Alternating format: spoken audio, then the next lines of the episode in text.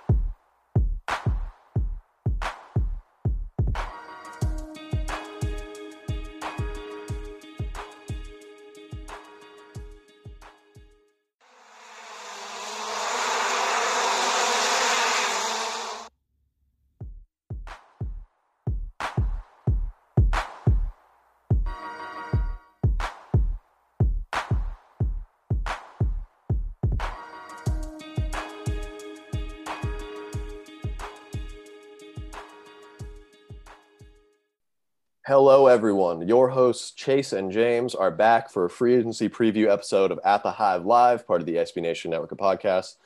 I know we usually start off the show by talking about how we've been, but it's only been a few days since our last episode.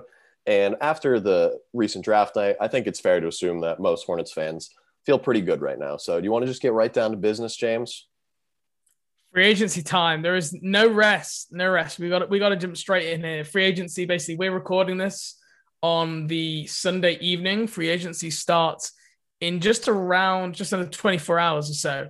So yeah, absolutely. Let's let's jump in. Let's let, things have changed. I, we should say that Oh, yeah. me and Chase hedged our bets about a week ago, and we recorded an entire free agency preview podcast with the idea being, oh, we can just release it straight after the draft uh, because we won't have time to record one before free agency starting.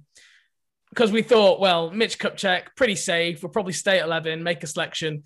And the craziest draft night of all draft nights that we talked about ended up selecting four guys, selected a guard at 11, which was pretty unexpected, and selected a big at the same time and a power forward then at 37 in JT Thor. So we basically had to scrap the whole recording, which, uh, you know, I'm sure there's a lot of other podcasts who've done the same thing. It's the first time that we've literally just had to press delete on a on a whole show. Um, but yeah, let's we're gonna revisit this now with with some information. We still not got all the information that we want when recording this, but with some information. Um, so yeah, Chase, do you want us do you want to run us through the start? All right, so we'll start at the top. The projected cap space that the Hornets have for this free agency period, it's varied. You can you can find a lot of different numbers because this is kind of like a like a, an area where fans and media are kept in the dark because a lot of the negotiations are going on between teams and agents as the new league year has not started and all of this is technically not legal for them to come to agreements on for another day or two. But right now the Hornets sit at about 8.8 million dollars in open cap space per Keith Smith who writes for a ton of different outlets. He's very popular on Twitter. He's more than a reputable source on this uh, salary cap info. Uh, I assume that this is including the salaries of JT Thor and Scotty Lewis, not like being converted to two ways or anything, as they were NBA draft picks and could get, uh, presumably get guaranteed salaries. And this is also figuring in the Mason Plumlee trade And if Plumlee is flipped in a larger trade, because his, his that trade that they made on draft day cannot be official until August 6th, he could make that salary. If he is moved, his salary would allow the cap space to balloon back towards like 18 to 20 million dollars. And if they keep him on August 6th, then that trade is finalized. It would stay around the 8.8 million that it's at right now. So we want, we want to give a, a roster rundown too before we get into this because the, the Hornets have you know a, pretty much a full roster right now heading into free agency. So if they wanted to sign anybody, they would have to either waive players or like we said, like I just said, flip Plumlee in another trade to create that roster spot. So you want to give the the listeners a rundown of the roster, James? Yeah, so at this at the point of recording, we still don't have confirmation of the qualifying offers for Graham or Malik Monk, which were suppo- great we- supposed to come like 24 hours ago. At this point, like there's it's yeah. it's just like there's no we don't know if they move the date back because we don't think they can do that, but for whatever reason they have not put that information out as of Sunday. Yeah, th- they will have to confirm it before the start of free agency itself because the you know those guys will need to know if they're restricted or not. Um, so we by the time you listen to this pod, to be honest, it'll probably be out. Uh, but for, for the purpose of this pod, we are assuming that Devonte Graham will have his, his ex- qualifying offer extended, uh, will become a restricted free agent. Malik Monk, we're presuming, especially if his tweet bet on himself, bet on yourself, whatever, and the selection of Bouknight and uh, you know his, his higher cap hold that he won't be coming back. So those are the assumptions we're making.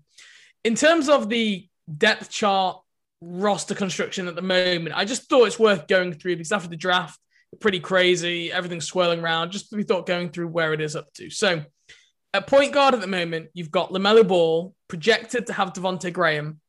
And then, like Terry Rozier played point guard this year when needed due to injury. So there isn't like that kind of third string Brad Wanamaker spot at the minute. It's something we'll touch on later in the program. Um, but basically, just got two point guards likely to be back, with Terry being an emergency third guard. Then a shooting guard, we have Terry Rozier, James Bouknight. Uh, at small forward, Gordon Hayward, Cody Martin, who can also play some shooting guard as well, and Jalen McDaniels. At power forward, Miles Bridges, PJ Washington, and JT Thor, which is probably one that if you don't follow the draft, you're thinking JT Thor, where, where does he play?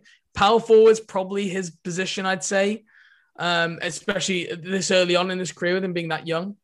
And then at five, Mason Plumlee, Kai Jones, Vernon Carey, and Nick Richards, and also PJ Washington can play there. So you've basically essentially got like five players who can play some five. Um, and and those those that roster is kind of assuming that Cody Martin and Jalen McDaniels are brought back, which there's been some speculation that maybe there won't be because if they both are, that takes us up to 14 players. So you can only have one more rostered player on the roster. So, you know, if they wanted to fill one hole on the roster, they'd be able to do that using the cap space, or they could use their room exception, which is around 5 million. They couldn't use both of those things at the moment with those 14 players. So, yes, there's a chance McDaniels or Cody Martin don't have an option picked up. What I personally think is more likely, and we'll touch on later, is one of the centers to be moved, either Vernon Carey, Nick Richards, Mason Plumlee to be flipped again. Just because having like four and a half guys, including PJ Washington, who play five, just doesn't seem like a great allocation of roster positions at the moment. Um, and I think we saw that was the case last year where we had Zeller, Biz, PJ, Carey, Richards, and then all the guards and the wings got injured and we just had no depth. Um, and I'd be so surprised if the team went into next season with a similar thing. So, and that's assuming again that Grant Riller isn't brought onto the main roster. So, we think Grant Riller will be re-signing another two-way contract. It just seems to make sense at the minute. Or that's assuming again Caleb Martin wouldn't have his option picked up, so he would be waived. And then Scotty Lewis, the guess would be that he would take the other two-way contract with Grant Riller. So that is our projection at this point. Very fluid situation. A lot can change. Yeah, I would imagine that a lot will change. Uh, just to run down this whole scenario with the cap space and the roster presumes that Malik Monk, Cody Zeller, Bismack Biyombo all renounced and most likely depart. Devonte Graham is re-signed. Caleb Martin is waived. And then the candidates for the two-way spots at the end of the roster are Scotty Lewis, Arnoldas Kulboka, Grant Riller, and Nate Darling. Which of those four end up with the two-way is actually like a pretty interesting like point of the discussion for the Hornets off season because it might say a lot. I mean, it will say a lot about how they think that Riller and Darling have progressed, or like how much they believed in Scotty Lewis as being a rotation piece when they drafted him. So, and then there's also Kulboka. Like we ha- we don't really have any solid word on whether or not he's going to stay over here past summer league in America. He very well could go right back to Europe and continue playing over there. So that will be something to keep an eye on as well because if they strike out on a lot of their free agency targets, I could definitely see Riller or Scotty Lewis just being promoted to the active roster and then maybe somebody like Xavier Sneed, like that perf- is going to be on the summer league roster, gets another two way. But yeah, that that will definitely be one of the last things that the Hornets decide on once. Uh, I think like, once there's summer- a lot to play for in summer league for the, for Oh, that group of like four or five guys for the two way slots. I think there's a lot to play for. Yeah, and not only playing time, like you get a lot more money being a two-way player than just being a like an Exhibit Ten guy or just playing in the G League like that. Yeah, I th- I'm pretty sure the base salary for a two-way contract is eight hundred and fifty thousand dollars. So that's a pretty penny. If you handed me eight hundred fifty thousand dollars right now, I'd be more than fine with that. So you want to move on to the unrestricted or restricted free agent targets that we've got here? Should we start with Should we start with the bigs? I think that might be the the shortest section now that you know. I'll- let's let's start with the bigs. Let's jump in straight away. Richaun Holmes. Okay, the name tied to Charlotte for by both fans and sourced media really for the last two months. You know, Charlotte, Toronto, and Dallas have been have been the teams rumored to be interested. A lot of the kind of reporting from Jake Fisher from Bleacher Report is that Charlotte are now out of the runnings for Holmes after the latest Mason Plumlee trade. Um, look, if, if Plumlee stays on the roster, I think you're absolutely right. They are at the running. As Chase mentioned, if we are able to flip Plumlee to another team or in a side and trade with Sacramento, so sending Plumlee to the Kings and us getting Holmes back, there are still routes to Holmes. I don't think it's absolutely out of the realms of possibility. But let's just say for a minute they they have ruled themselves out from Holmes. They've decided not to go after him. What are your thoughts on that? Why do you think they might have made that decision? Because I've got I've got an opinion, but I'm curious what your thoughts are. Yeah, well, see, I like I'm not saying Jake Fisher's reporting is incorrect, but I would be pretty surprised if drafting Kai Jones and Plumlee like took them out of the race for a center because a they still have cap space like that you may not choose to use it on a center after trading for one and drafting one but i want to preface this also with I, kai jones may not play very much if at all as a rookie really with the hornets. He might be on a very similar development plan to what nick and nick uh, nick richards and vernon carey were on last year playing the high majority of their minutes i mean if there was a real g league season last year anyway playing the high majority of their minutes with the swarm and then coming up to play with the hornets every now and again probably like what Jalen McDaniels and Caleb Martin did their rookie seasons because that was like more of a normal season to compare to than last year. But if I mean if Jones does, even if Jones is on the roster and has plans to play, I don't I just don't I don't think that they'll go into the season with three, you know, sub 22 year old centers and then Mason Plumlee. I could see them using that eight million dollars left in cap space on like another vet to have or to to play like backup center or start in uh, and have Plumlee be the backup, and then moving like one of the rookies or waiving somebody and then signing like a like a minimum wing or something like that to fill that hole. But yeah, I don't, I don't, I just don't think anything is really out of the question with them. Like I think that we saw with that hectic draft day that they're like they're putting everything on the table and try like they're not like set in their ways at all in what they're going to do with the roster. So, so even with only having eight and a half million in cap space and Holmes probably commanding, I think the Kings could even play Holmes up to like 11 and a half, 12 a Like, it's- year. So 10.4 is the number the Kings can go. yeah. So you, you'd think you're going to have to get above that figure if you Oh, yeah. want to, if you want to get Holmes. Um, so I think that's why a lot of people are now drawing the line as well. The Hornets don't have that space anymore. And I think all we are saying, and I think we both agree on this, there are ways for Charlotte to get to that space. It's not easy, but it is possible. Um, And we've Um, seen now- in the last couple of years that teams generally are more willing to be creative with cap space like that. yeah. The one thing I will say, maybe they have made the decision. We don't want to go out and give whatever the contract is 50 to 75 million to a 27 year old center coming off his like one really productive season. Like maybe they look back at the Nick Batum signings, at the Marvin Williams signings, where they go, those guys had great years. We gave them big four year contracts, and then we had no flexibility. And by just keeping Plumlee, it gives this team a lot of flexibility going into next season. There's this mixed reports that of his eight million salary next year, that Plumlee might have four and a half million guaranteed. So if you're then wanting to take into account, oh, how can we re-sign Terry Rozier if we don't sign him to an extension?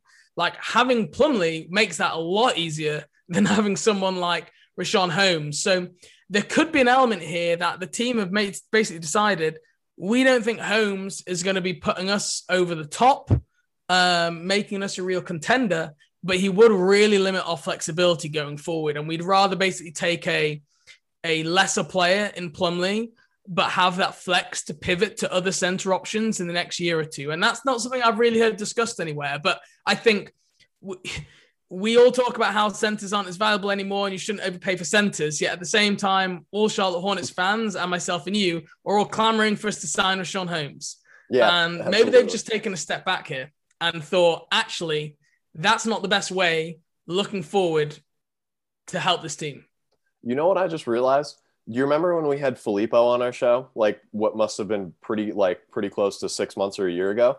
Yeah. I think he talked about that the the Hornets front office might just not view center as a position they're ever going or not ever, but that they're going to spend money on in the near future because they drafted two centers in the second round last year, probably hoping a, one of them is a role player, one of them may not hit, but maybe he's a rotation player or something, and what that remains to be seen whether that's going to happen. It's only been one year.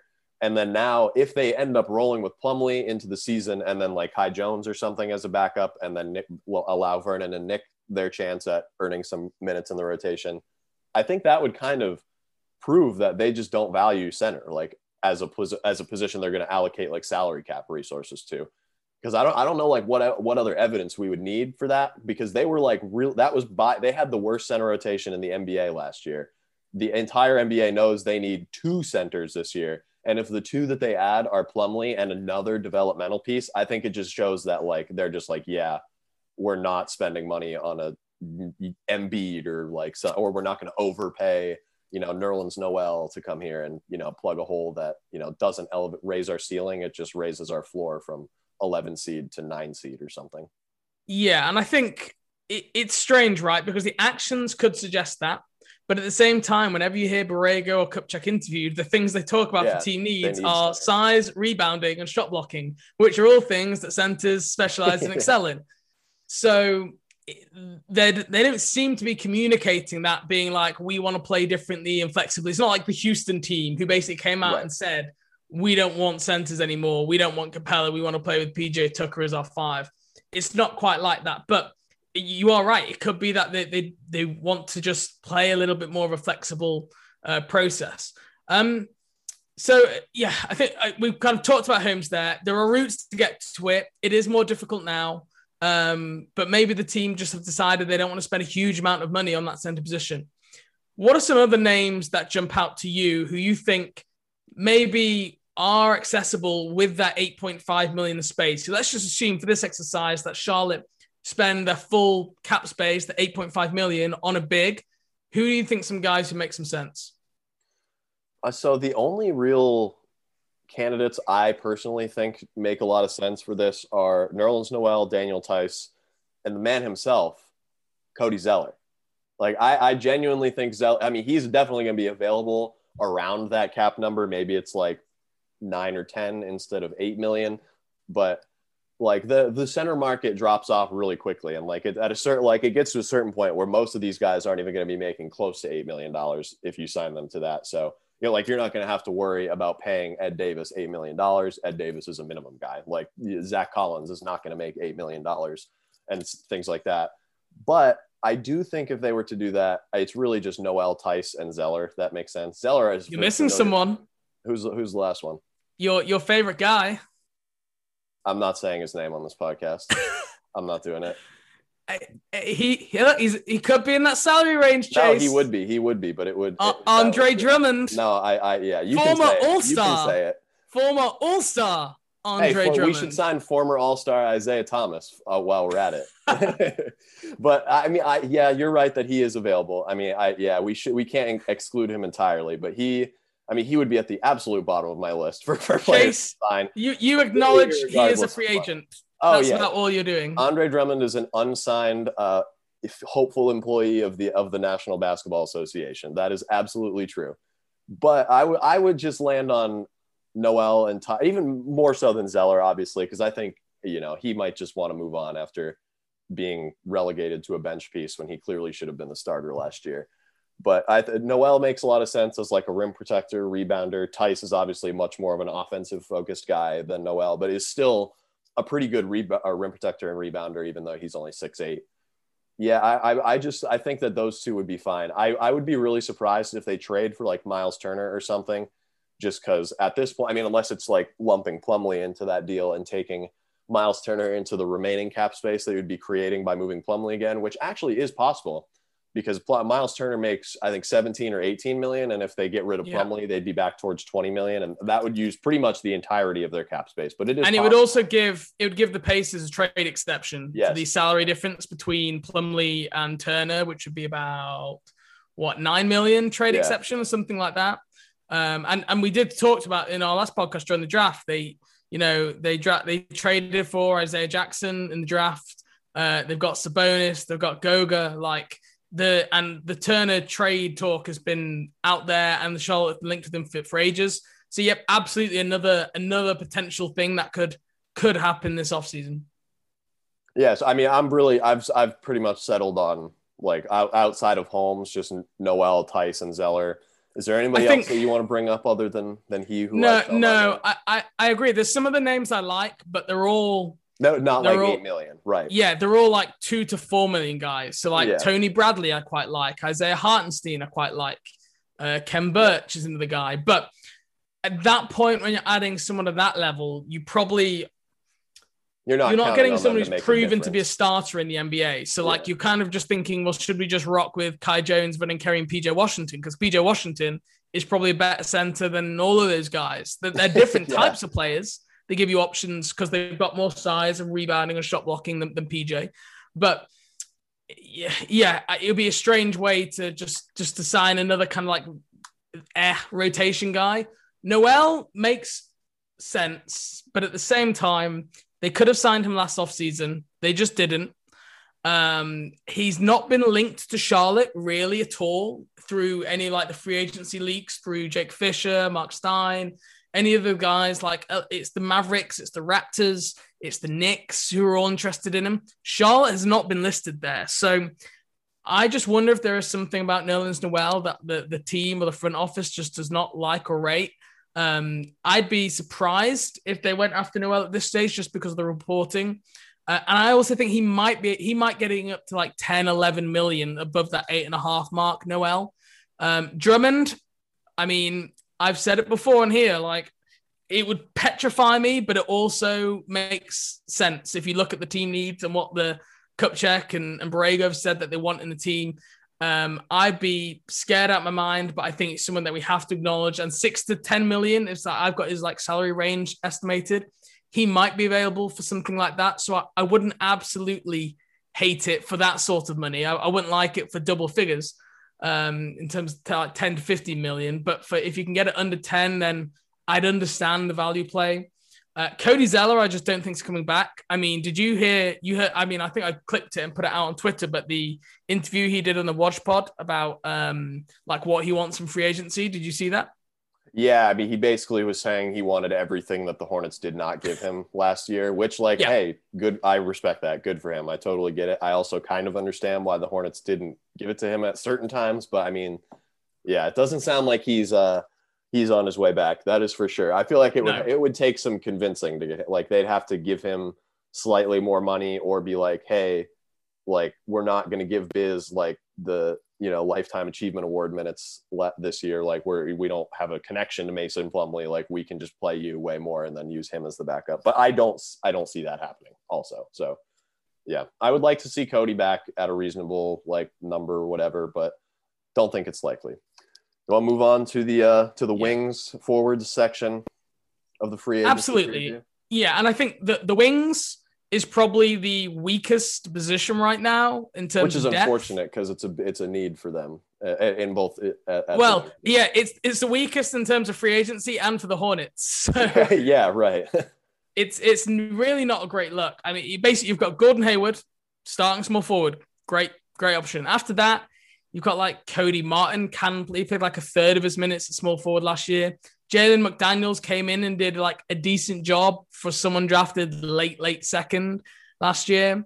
Um, Miles Bridges can play some small forward, but we really saw him excel playing more power forward this year. Um, so the, the wing is definitely an area that I think needs improving from a depth and talent perspective. Give me some names. What are you thinking? Again, if we're assuming there's this 8.5 million, let's just say that they want to focus it on on one wing. Who do you think are some targets? So uh, if, if if it's a wing and they got that whole salary caps allocation available, I'm looking at guys like Josh Hart, Doug McDermott, Alec Burks, Reggie Bullock, Danny Green, maybe a Jarred Vanderbilt, even though he's more of a forward, he's also restricted, and the Timberwolves seem to like him as a three-four combo, like defender, like energy guy next to Karl-Anthony Towns. But he would be really a good fit here, I think. Uh, I got Wayne Ellington on here as well. He's more of just like a shooter, but he might be even be more of like a two guard than a wing anyway. Uh, you, I, I, we talked about Kelly Oubre prior to the show, but I think he's probably a little bit just out of their price range generally. Like he probably is more of like a 12 to 15 million dollar guy than Yeah. eight to 12, I would say. But Yeah, yeah, that's I pretty think- much the extent of my list. It's yeah, it's not a very deep wing free agency class. the pick of the names for me there is Josh Hart, who is a good rebounder defender, um, really good glue guy, great veteran presence, I think, for this team. Problem is he's a restricted free agent, and New Orleans have extended the qualifying offer. So for them not to sign that, I mean, New Orleans really interesting generally because they've all got Lonzo, who's also restricted free agent. There's murmuring that he's going to sign a contract with the Bulls after free agency opens. Um, depending how things go with New Orleans' pursuit, reported pursuit of Kyle Lowry, Lonzo Ball, they might be willing to re-sign Josh Hart. They might not be.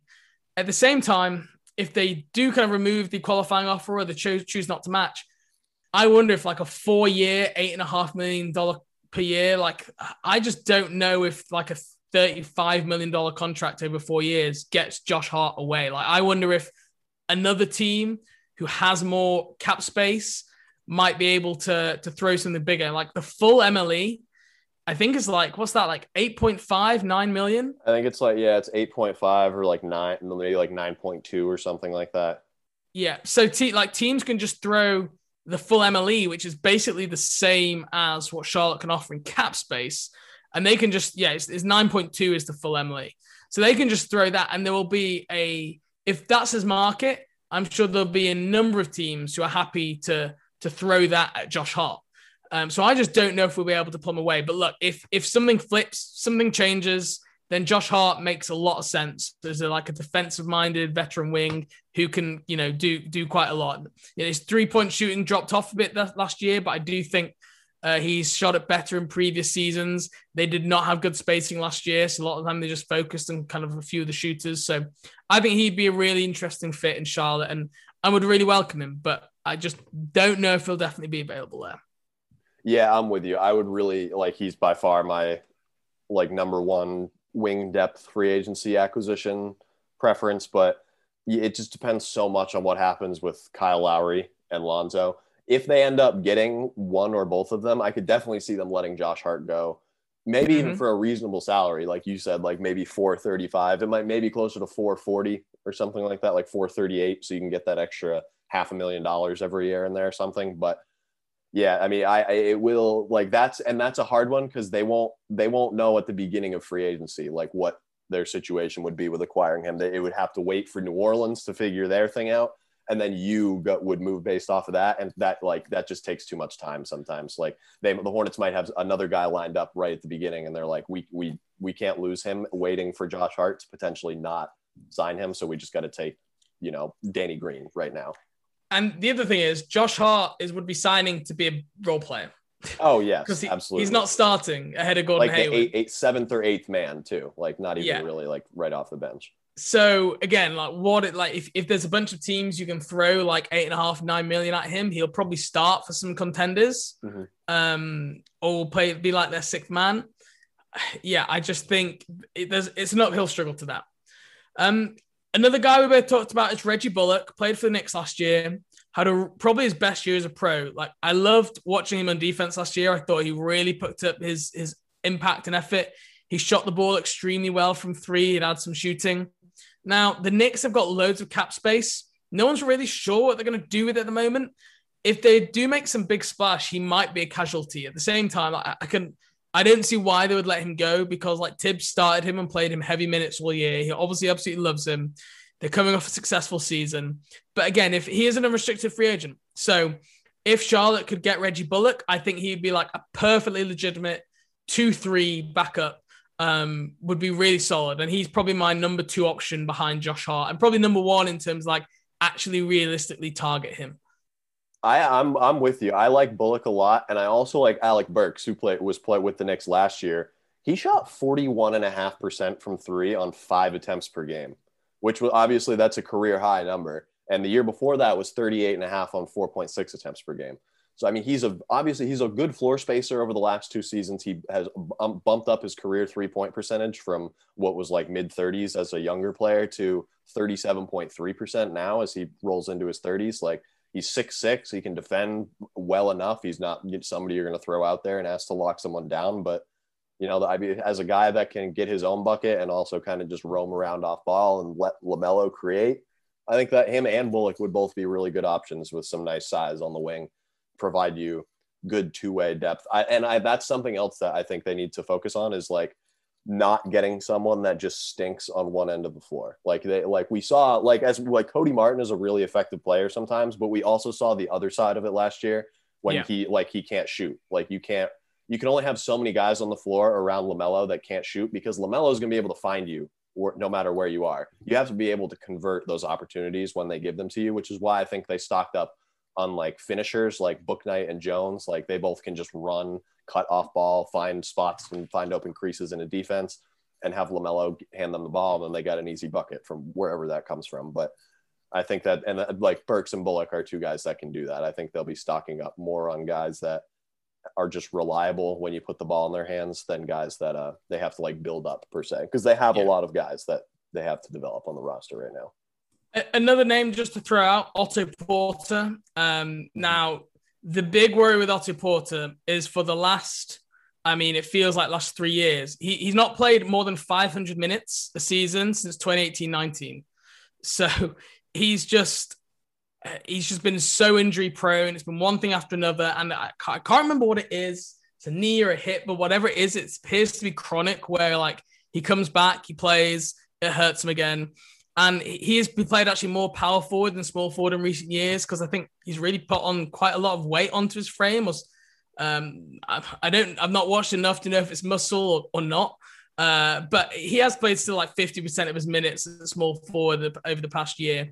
So he's another guy, um, versatile, like had some really good years in Washington, like was a legitimately really promising player. And the injuries have really derailed the start. Um, kind of a similar probably career path like Marvin Williams, quite a high pick, had a promising start, had some injuries. And like when Marvin Williams signed in Charlotte, it was like a two year, $14 million contract. And it was basically like a, okay, can you come back and forge an NBA career? Um, Otto Porter, I wouldn't be against doing a similar thing with him. I do think there's some untapped upside if he can stay healthy, which is the big thing. So you need the medical team to be able to, to clear that one. Uh, but I think that probably much does it for the wings. I mean, there's a again a few like minimum guys, like Mo Harkless is a good minimum guy I like. Uh, but again, because of roster spots, I don't think we're going to be adding, you know, a minimum point guard, a minimum wing, and using cap space. We're, we're not going to be adding two or three players in free agency unless there's some major moves made, which could happen. But we're more looking likely like make one definitely, I think, and maybe a second. Yeah, I think the Kai Jones slide on draft night, like not like not that they're gonna be like be like, oh, this specific player we we took Kai Jones instead, but I think it does kind of put them in a position of like, yeah, we we're just not to pick up a free agent of any kind, and instead we're just to have Kai Jones just from this roster spot math point of view. But for the free agent guards, this is another one that like it's it's it is actually kind of a deep class, Uh, not necessarily at two guard, but point guard specifically. There Yeah. are a lot of good free agents. You know, Mike Conley, he's already off the board, but he was technically a free agent. He's going to go back to Utah on a three-year, sixty dollar or sixty million dollar deal, reportedly. Uh, even though they're not supposed to be negotiating, again, I think it's hilarious that the NBA even bothers to put these rules in place. Like the league year hasn't even started yet, and Mike Conley already has a contract agreed upon. Alonzo's already going to the Bulls. Like it, it's just very funny how all this stuff ends up working out like every year. But if Devonte Graham, even though like he's one of the better point guards in that market, like he still might get kind of like buried, and a lot of the teams that want point guards might end up with other people just before him because you know they got Kyle Lowry. There's Lonzo Ball is on the market. Dejounte Murray is on the trade market as well. Like there, there are just a lot of good point guards available, and only so many teams need a point guard anyway. But if, if the Hornets were to go for another guard, other, I mean, we can say Devonte Malik, you know, maybe they bring one of the, I mean, so we assume they bring Devonte back. Malik, there's a not, it's close to zero, but there's a non zero percent chance that he comes back. So other than them two, what are some free agent guards that you could see them pursuing? We, I don't think that they'll spend cap space on one. But I Yeah, don't so- think you do either. But what are what is No, they're not going to spend cap space on a guard. It's going to be a minimum guy. Um, th- there's a bunch of interesting names, like probably which I just don't think we'll be in the running for, like Elfrid Payton, Dennis Smith, Langston Galloway, Cory Joseph. I didn't think we're going to be in the running for any of those quality of guys because all of those players I think will want to have a role on their next team. If you're signing with the Hornets as a point guard, you're basically saying that you are going to be only play if there's an injury because LaMelo's going to start, Devonte's going to back up, and even then Terry Rozier might come in. So you're, you're doing the Brad Wanamaker role where you're you're only playing if something's gone very wrong on the injury front and Joe Sharp's got a very full medical room. Um, so you're looking at a lower caliber of player. So guys I had like Tim Frazier, like absolute NBA journeyman, good pro, comes in and runs the offense, doesn't mind being on the bench. Like he's the kind of guy. Brandon Knight, still only 29 years old, which is crazy because I feel like he's been in the NBA for 10 to 15 years. Um, had his injury issues, but definitely been around the league. Um, there is the opportunity that they do make Grant Riller into that third point guard. It's, it's something that we discussed. Um, I don't think he's going to get much time, and I think they'd still prefer him to play in with the Swarm. So I think it's unlikely, but there is that opportunity if they couldn't get anyone else. And then there was Emmanuel Mudiay, who's I think you said playing summer league with the port with Portland. Did you say? Yeah, I believe it is the Portland Trailblazers. I'll look it up Yeah. right now, and if it's not, I'll interrupt him. Yeah. So, you know, there are a couple like kind of minimum guys who I'd be perfectly happy with to be sat on the end of the bench. Wanamaker, if he wants to come back, fine. I, I don't think he's a very good player uh, anymore. I think he's definitely on the downside. But uh, look, he helped them when he played last year. He did just about enough for me to be like, I can see why they would bring him back um, if he's that veteran presence. Yeah, that's that's pretty much the extent of my list as well. I have Austin Rivers on there too, just given how much he bounced around last year. Um, I think he might be available. I saw uh, Dylan Jackson talking about him on Twitter as well. Like I think that that's someone that's worth looking at. I don't. He might. He's probably not the best like fit necessarily because he's just really not a good defender. And if you're gonna have Devonte, who is a good defender, but he is six one, and then Lamelo, who is clearly just more of an offensive focused player than defense, even though he isn't going to be bad, presumably when he's in his prime at it either. You just want guys that are more so inclined to go out there and defend. And Austin Rivers is probably not one of those guys, but I think he's worth kicking the tires. I really like, I do like Brad Wanamaker. Like he's, he is the definition of serviceable. Like you're rarely going to complain when Brad Wanamaker's out there. You're rarely going to get excited and say his name, like, nice play, Brad. But you just, like, uh, in a way, that's what you want out of the 14th guy on your roster. You don't want him to come in and be overly exciting either way, because if he is, sometimes it'll come back to bite you. And even if it does end up helping you a lot of the time, Brad comes in, he gets his job done and then he, he goes off to the bench. He doesn't complain when he doesn't play. You know, he's gone through all sorts of roles in his career. He was a star in Europe. He was a bench player with Golden State. He played fair amount of playoff minutes with Boston. Like he's done he's done it all. So I I wouldn't be opposed to that at all if they brought him back on a minimum or or close to it. Like like Biz's deal last year was like basically a minimum, but I think it was like two or three million dollars. So I would I would be okay with that if it was something. I also do think the Grant Riller thing is a possibility as well, but that would I feel like be them be like shifting towards like a, this season is again more so for like development than like compete, Yeah. getting a high playoff seed or something. I think it would actually be better for Riller to be on a two way. oh, because I, if me too. I'd rather if, if a he's lot. if he's the 15th man on the roster, he you know it's going to be hard for him to play for Greensboro. He's not going to play for Greensboro, and he's not going to play for this team. So Yeah. he is just going to be uh, nothing. Like I, I think he needs to get those minutes. So that's what I prefer for him. I, I want to throw something at you, Chase. So we talked before about we think Cody Martin, McDaniels will be back. Let's just say they did waive all three of them. So McDaniels, Martin, and both Martin twins. They could actually go up to 14.5 million. Yeah, okay. And then you're looking in probably around that Holmes number. I'm going to throw this to you. Would you rather sign one of those kind of like Theis, uh, Drummond, or whatever options for like the eight and a half million? Or would you rather have Holmes on like a four year, 14.5 per year, but you have to waive those three players? Which, which option would you pick? That's really tough. That's Mm. actually really tough. Um, I think I would waive them. I think I would.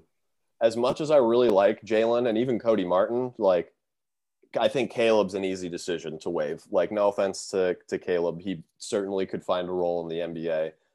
I don't think he's shown enough improvement over the last two years for the Hornets to warrant like giving him the minutes that he would need to to develop. Like, you can't sign Caleb and just plant him on the bench and then expect him to get better for the next time you put him in. Like, you got to play him, and th- that's just not something that'll be easy for the Hornets to do if they want to be like really competitive. Jalen would hurt a lot, like like Mm. waving him. I really really like him. He, he like six ten moves like a guard. He has some defensive versatility as like a help side defender. And he can really shoot when he's on. He can get by people with the ball in his hands. Like it's just a he has a really nice package for a guy that is making like so little money and like the tools that he has to develop from I think are really nice. But I still think that's worth waiving for somebody that's like Richaun Holmes. He's already he's already there. You know what I mean? Like Richaun Holmes is already there.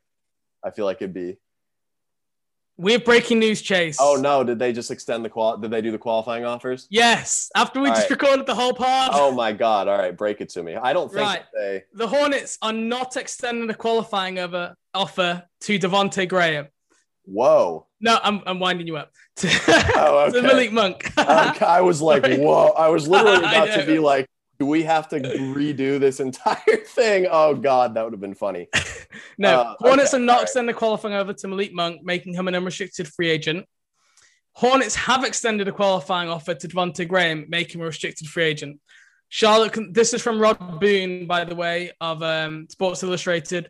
Charlotte considers Graham part of its core, and remains hopeful both sides can reach a deal to keep him around long term. So the good news is it's everything that we planned for. Um, this is what we thought was going to happen. Um, now we've got it confirmed. That just makes this podcast even more valuable. So that's good. Question is, if they hadn't drafted Bouknight, do you think this would have gone down the same way? Probably, probably. I Just think be- so. I'm- yeah, probably. Just because like that, it's just Monk's cap hold, man. Like it literally has nothing to do with Malik as a player or person. It's just Mm. that that number that comes up on the computer screen when you click on his salary table, and it's like sixteen million dollar cap hold. It prevents you from doing so much that like he would have had to be basically like what Terry, like almost as like what Terry was for the team last year, for them to be worth keeping him at a sixteen million dollar cap hold for the du- duration of the free agency period. And I think he could be a really, really good player someday. And I'm going to be rooting for him if he ends up leaving and going somewhere else. Which now with Devonte having a qualifying offer, it seems like it's almost certain that Malik is not going to get one and then leave. But Yeah, I, w- I would bet that this goes down the same way regardless, just because of that cap hold number, which really sucks. That like that's how you know the the math ended Yeah. up working out. Like it's not like two years ago the Hornets knew that they'd be in this type of situation. Uh, I'm sure that they're not looking forward to like letting Malik go for nothing at all because he did show quite a bit in the last really two seasons. But Well, there's still there's still opportunities for a sign and trade with Malik. Yeah. Just just just like and we know he said this before, but when Taylor Rozier left Boston, Boston did a sign and trade to Charlotte. Charlotte didn't have the space to sign Rozier. So they sent them two second round picks and basically did a sign and trade. If a team without cap space wants Malik Monk, now the, the problem with this is you think Malik Monk would sign for like the MLE 9.2 million. You think that would probably be towards like the top range of his value, I'd guess. So I, I don't expect teams to to really need to do a sign and trade to sign Malik Monk. But let's just say that there is someone who absolutely loves Malik Monk and they haven't got their MLE because they've already used it. They could sign him through a sign and trade. So there is still a potential option that Charlotte could get some value back from this, but I it's less than I'd say like 15%. Um, I'd say it's pretty unlikely. yeah, I will. You want to hear? I just saw Rod Boone's tweet. Hornets are not extending a qualifying offer to Malik Monk, making him an unrestricted free agent. Monk's time with Charlotte is done. So now it, it, it that the wording of that makes it seem like almost it's just he's just not going to do a sign and trade. Like he's just going to leave and go somewhere else. So yeah, that's a that's an unfortunate ending to Malik's uh, career in Charlotte that we're finding out in, in real time as we record this podcast. I mean, we, we've got a little bit. I mean, we've pretty much have we covered the free agency stuff there? We pretty much done, weren't we? Yeah, we we basically were done. I mean, we were. I don't think we were going to talk anymore about the guards that were left. The only thing I was going to say is the like the only other thing I could see them doing outside of like free agency was trading for Myles Turner using either Terry or the cap space or Plumlee or some combination of that. But you know, that's been something on the that's been on the table for a super long time anyway. That's not like a new uh, point of thought. The Hornets going after Myles Turner, but yeah, Malik. As we uh, we started this podcast, we weren't quite sure what would happen because for whatever reason, the Hornets delayed this announcement for like 36 hours. But yeah, Malik is officially gone. Devonte is officially, you know, not not gone yet, and pretty much guaranteed to re-sign with the Hornets on a long-term deal. So now that we know, now after now we know. So that's that's definitely Now we know. Benefit Well, reflecting on Malik Monk's time in Charlotte, let's maybe just spend at the end of the pod. Let's just focus on that. What are your what will your kind of overriding memories of Malik Monk be? Oh man, I it might be the with the buzzer beater. It was either against the Knicks or the Pistons in 1920. I'm not sure which. Knicks. I remember one against the Knicks. Yeah, and then the not buzzer beater, but go ahead uh, and one he had against Sacramento in that game. That was uh that pl- was uh, it finished at like 12:45 in the morning or something like that. They were down by a bunch in the in the second half, and they came back and beat the Kings. Those will probably be my two prevailing memories, and just like the general like bounce back nature of his of his fourth season. Like he got better at everything that he was supposed to be good at coming out of college, and then like wasn't good at as, as a rookie sophomore in, in his third season. Like that three, he shot 40% on really good volume last year.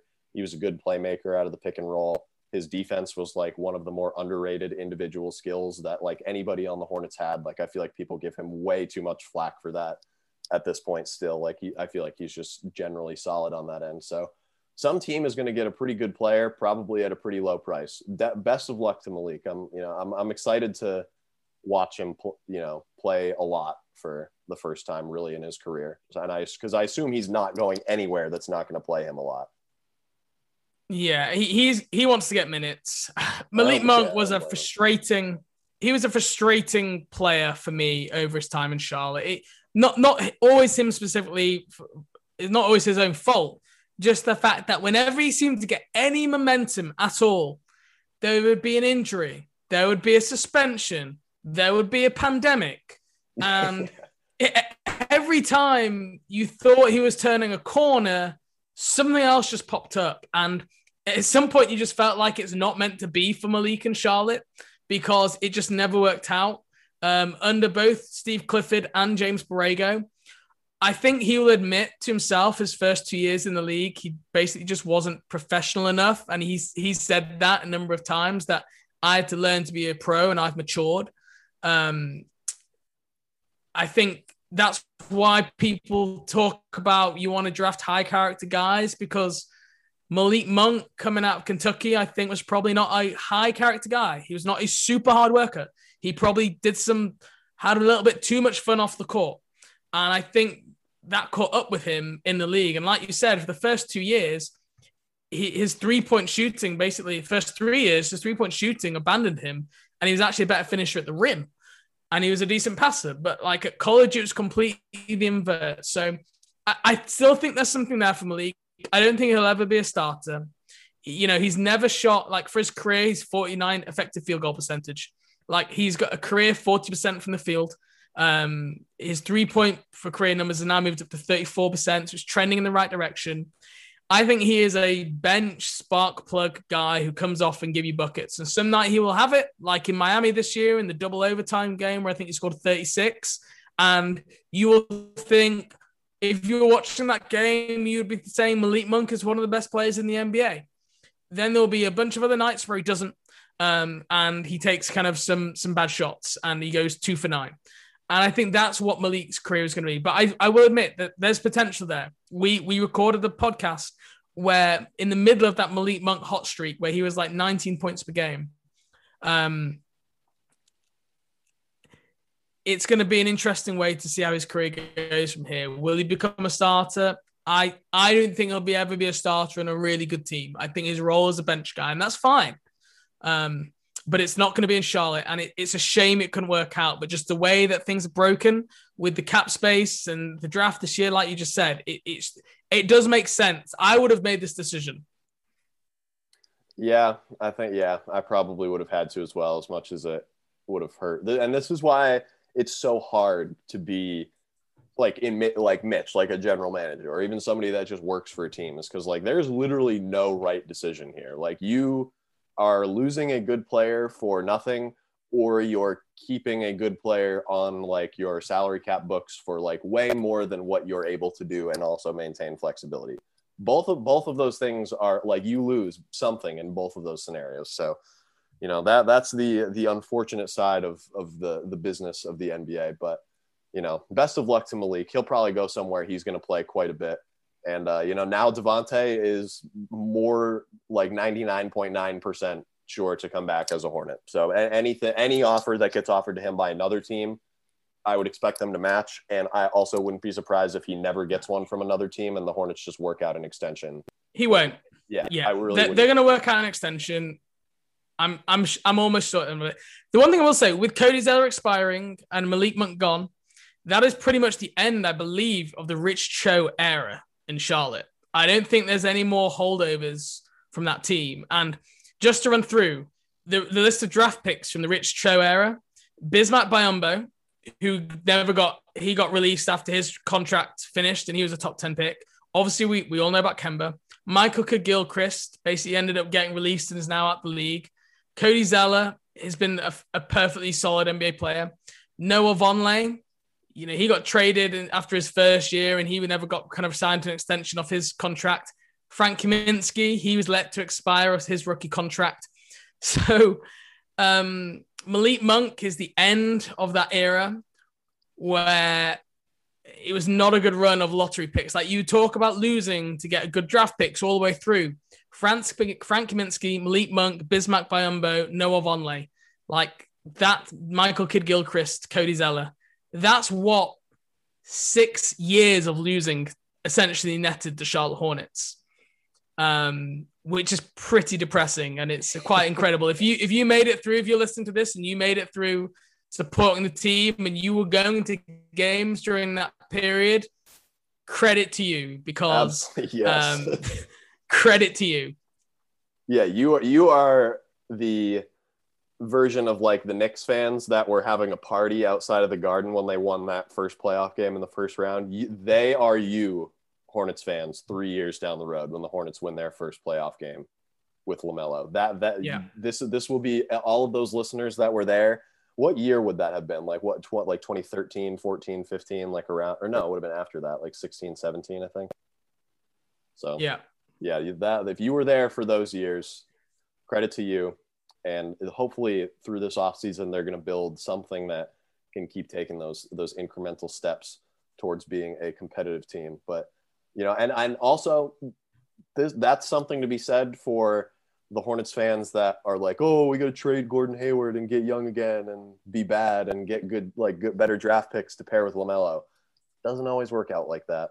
it just doesn't always work like that. nothing is a foolproof plan. You got to just go with the punches, take the best the best uh, option or player you can get at any given moment, and then see what you get when you roll into the season. So, we got anything else for the free agency preview pod? Oh, here we go. Zach Collins not extended a qualifying offer, so that is another option the Hornets could go after. It's now obviously way easier to sign him. The Hor- the, the Blazers can't match. He's been hurt a ton. It's like a four or five combo big, but will probably be available for a low-ish salary if that's something that When, when I saw your face there and your expression, you went, "Oh!" I was like, "What is it?" And then that was followed by the name Zach Collins, and I was like, "What? Wow. Why were you getting so excited about that?" it just ha- it happened to pop up right uh, right before we finished, so it was it was that was just good timing on, on Zach Collins' part. But Yeah. yeah, I But think no, I think yeah, got. no, I think the final thing just to say is we will we will be back when the Charlotte Hornets make their free agency moves, and that could be it could be tomorrow, it could be a week from now. Um, so we're just gonna kind of play it a little bit by ear here. Um, I imagine we'll probably have something coming at you towards the end of this week if if there's not been any major moves made. Um, but yeah, we'll be back. We'll be back again. It's busy podcasting time. And just quick one. How excited are you for Summer League? Oh, I'm so excited! Uh, uh, When we're recording this, it's exactly one week from today. I think is the first game. So, where the countdown begins. The Hornets are back, or the the Hornets with an asterisk at the end are back on the court on August 8th. So Yeah. only a few more days. Right, let's wrap it up. All right. Thank you all for listening to another episode of At Hive Live. This was our free agency preview. Uh, any any other questions you guys may have, free agency targets we didn't talk about, anything of the sort, drop that in the comments. Hopefully, we'll see you guys next episode. Enjoy enjoy your summer. You know, we only got a month left to go. The the NBA activity will probably be winding down somewhat in like a week once free agency's over. It's time for us to relax a little bit in a week. It's exciting right now, but we are with the light the light at the end of the tunnel is there now that free agency is already underway. So thank you all for listening. Enjoy the what the time that is spent between our, this episode and the next one, whenever that may be. And we will see you guys then.